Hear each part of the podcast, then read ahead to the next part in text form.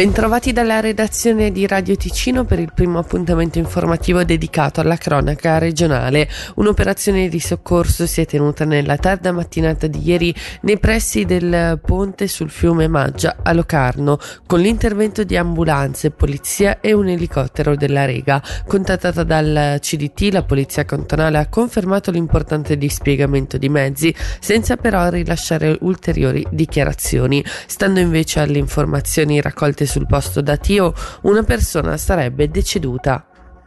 A Chiasso oggi arriverà la consigliera federale Elisabeth Baume-Schneider per visitare il centro federale d'asilo e il valico di Chiasso, una visita molto attesa anche perché ormai da mesi gli abitanti del posto segnalano una convivenza piuttosto problematica con gli asilanti. Sulle aspettative di questo incontro abbiamo sentito il sindaco di Chiasso Bruno Arrigoni. Le aspettative sono, sono, grandi, le dico francamente. Qui a Chianzo stiamo vivendo una situazione eh, un po' complicata, adesso non bisogna esagerare troppo, però abbiamo circa 600 migranti sul territorio, quando l'allora consigliere federale Sommaruga ci aveva promesso che non sarebbero mai stati più di 350.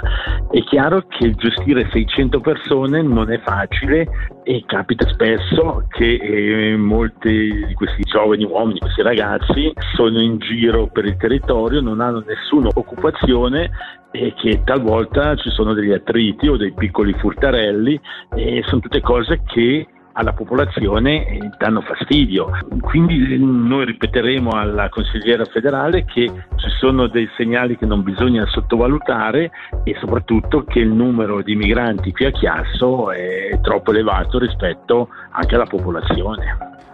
E ci spostiamo nei Grigioni a Brusio dove i treni della ferrovia retica e i veicoli sono tornati a circolare regolarmente ieri dopo la frana caduta sabato a Campascio. Lo riporta la RSI. Per il pomeriggio di oggi sono inoltre attesi aggiornamenti sulla riapertura della strada del Passo del Bernina.